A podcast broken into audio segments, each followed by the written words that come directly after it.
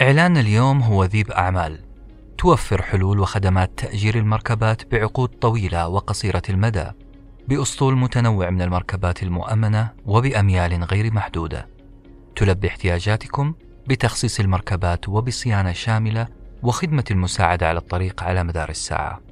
قدم الآن مع ذيب لتأجير السيارات. بإمكانك إيجاد رابط ذيب أعمال في وصف الحلقة.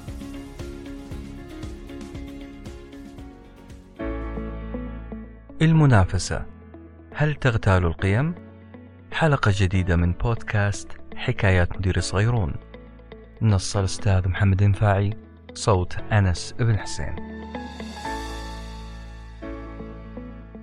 المنافسة بشكل عام لو جينا نعرفها بشكل واضح وصريح نقول هي بذل شخصين أو أكثر أقصى جهد عشان يحققون غرض ما وبخاصة عندما يكون التفوق لواحد على حساب الآخر. حسب قاموس ويبستر المنافسة هي التسابق والتباري بين ندين أو أكثر للحصول على مكاسب لصالح طرف ثالث. أصدقائي في أي بيئة عمل المسلم به من رب العمل هو إذكاء روح المنافسة داخل الفريق. والهدف طبعا هو الارتقاء بمنجزات الأشخاص هؤلاء الأشخاص المتنافسين بشكل خاص والمنظومة بشكل عام. لكن ما هو الحد الفاصل الذي يصبح عنده التنافس والمنافسة غير محمودة؟ أين هذا هو الحد الفاصل الذي يصل بالمنافسة إلى أن تنعكس سلبا على جميع الأطراف؟ بشكل عام المنافسة هي المحرك والمحفز لك كفرد لأن تحاول أن ترتقي بمنتجك قبل تقديمه وعرضه للمتلقي سواء كان المستهدف إدارة أو زبائن كذلك استمرارية التحفيز الذاتي للمحاولة بالرقي بهذا المنتج حتى ينتشر بين شريحة أكبر من العملاء. ومن ثم التفوق على المنافسين. هذا في كلامنا عن المنافسة لكن لو تكلمنا عن القيم فما هي القيم؟ نعرفها تعريف بسيط ونقول هي الإطار العام. إطار شيء يحيط بشيء. هي الإطار العام المتحكم بك أنت كشخص. للحيلولة دون كسر كل ما هو مقبول وصحيح. هذا المقبول أو الصحيح سواء كان ديني أو اجتماعي أو ثقافي. إذا القيم هي التي تصنع لك الديمومة لإظهار مهارتك الشخصية التي تبقى معك طوال حياتك الخاصة والمهنية. والآن جاء دور السؤال الأهم لحلقة اليوم وهو: هل المنافسة تقتل القيم؟ نقول ردا على هذا السؤال في كلمة واحدة إطلاقا. إحنا إذا قلنا المنافسة تغتال القيم إحنا قاعدين نظلم المنافسة. من يغتال القيم هم الأفراد اللي جعلوا المنافسة شماعة. جعلوا المنافسة عذر وسبيل للتخلي عن القيم. وهذا كلام خطير. المنافسة بدون قيم تؤدي إلى الاحتكار وتقليل أرباح الآخرين. وازدياد مكتسباتك الآنية. لكن في الجهة المقابلة المنافسة مع احتفاظك بالقيم تقودك إلى أعلى المستويات على المدى الطويل. يعني فائدتك أنت المنافسة مع الاحتفاظ بالقيم. وخلونا نشوف كيف. كلما كان الهدف هدفك أكبر وأسمى كلما كان أدعى للتنافس. قال تعالى وفي ذلك فليتنافس المتنافسون. وقال تعالى لمثل هذا فليعمل العاملون. أما إن أخذنا نحن البشر التنافس إلى منحى آخر هذا التنافس يصبح غير شريف فسيمس القيم. هذا التنافس هو المنهي عنه كما جاء في سياق الحديث الشريف ولا تنافسوا ولا تحاسدوا. من أراد أن يصل إلى القمة تجده يرحب بالمنافسة الشريفة عشان يرتقي بقدراته عشان يستمر التحفيز الذاتي لديه.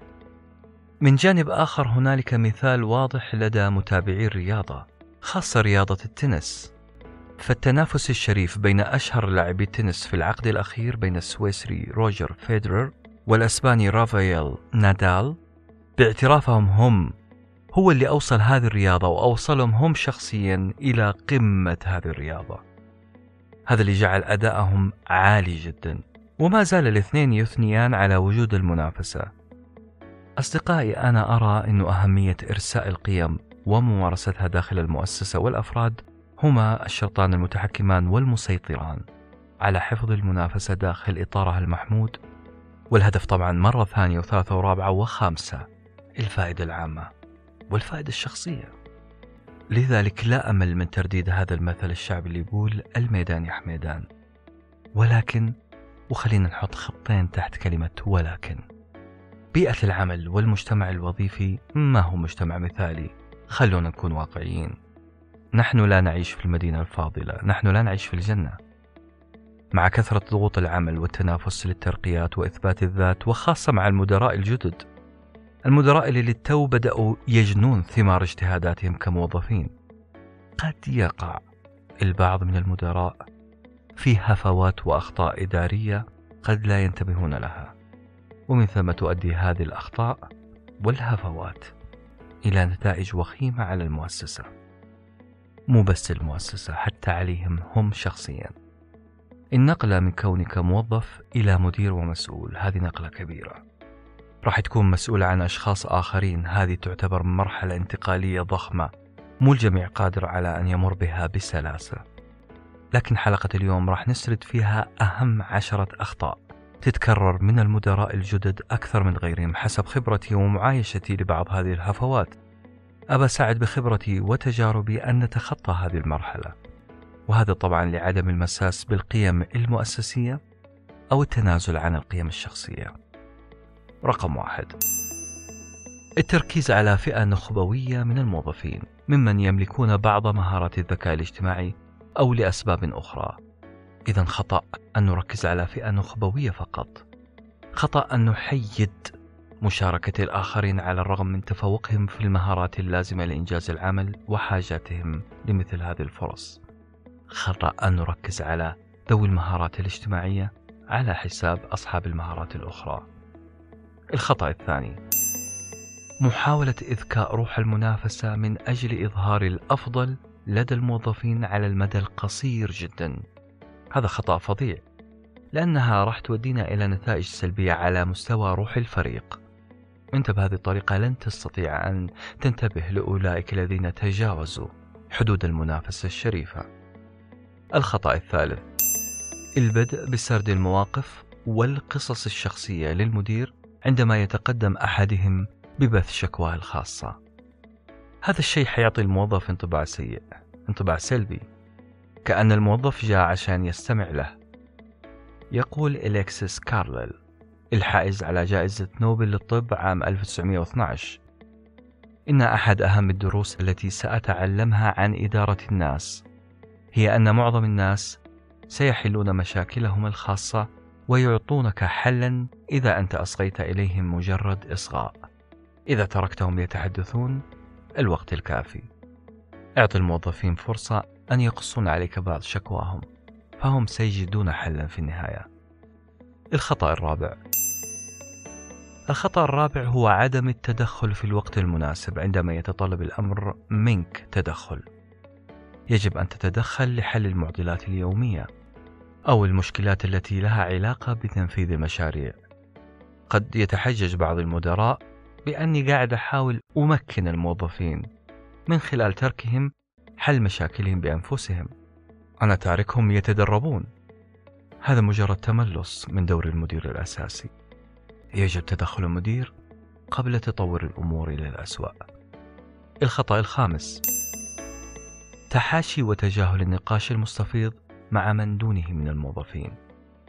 يميل بعض المدراء لسياسة تنفيذ الأوامر فقط. بدون نقاش. لا المدير متحدث لبق مفاوض لبق مقنع من الدرجة الأولى. ناقش موظفينك. الخطأ السادس. النمطية. والنمطية هنا أقصد فيها اتخاذ النموذج الفكري في تقييم الأشخاص بناء على تصورات شخصية أو منقولة. الأسوأ من النمطية هذه هو عدم تغيير الحكم مع مرور الوقت. حتى لو الموظف اللي أنا عامل عنه صورة نمطية حتى لو هذا الموظف أثبت عكس ذلك وقد قيل لا تستعجل القرار بأن تقول إن فلانا لا يصلح لشيء ففي كل شخص قدرة كامنة منتجة إن أحسن استغلالها فتمهل في القرار. الخطأ السابع سوء استخدام سياسة الباب المفتوح. الدكتور غازي القصيبي قال كلمة عظيمة يقول: كنت ولا زلت أؤمن بسياسة الباب المفتوح، لكني لا أؤمن بسياسة الباب المخلوع. الرجل هذا فصيح بليغ ووصل لنا فلسفة طويلة جدا في سطرين. سياسة الباب المخلوع الرايح والجاي يدخل عليك ستؤدي إلى فوضى عارمة وأنا أؤكد لكم أنها لن تكون فوضى خلاقة. الخطأ الثامن التصرف في أحيان كثيرة كالمراسل بين المستويات العليا والدنيا بدون أن تضع بصمتك الخاصة في تلك المهمة أو ذلك المشروع. يا مديرنا العزيز، أنت لست مراسل ما بين هذين المستويين. في فرق بين التمكين وبين التفويض. الخطأ التاسع سحب الصلاحيات بقصد أو بدون قصد من المسؤول الأدنى منك. هذا خطأ فظيع لأنه قد يكون الأجدى من ذلك تصحيح الأخطاء عن طريق المراقبة والتدريب المباشر والنقاش.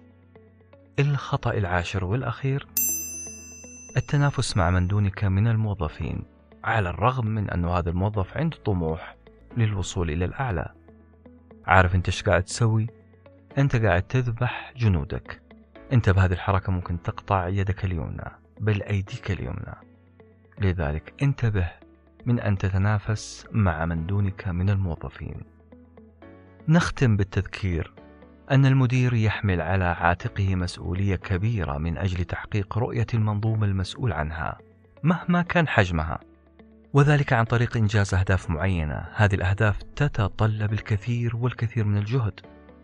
لازم تعمل على الحفاظ على قيم المؤسسة، وذلك يتم بإدارة الركائز الثلاثة الرئيسية لدى أي مؤسسة أو منظومة.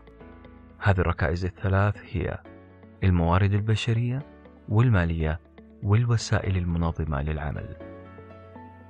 كانت هذه حلقة جديدة من بودكاست حكايات مدير صغيرون اللي شعاره العلم من الرأس إلى البودكاست وفي حفظ الله.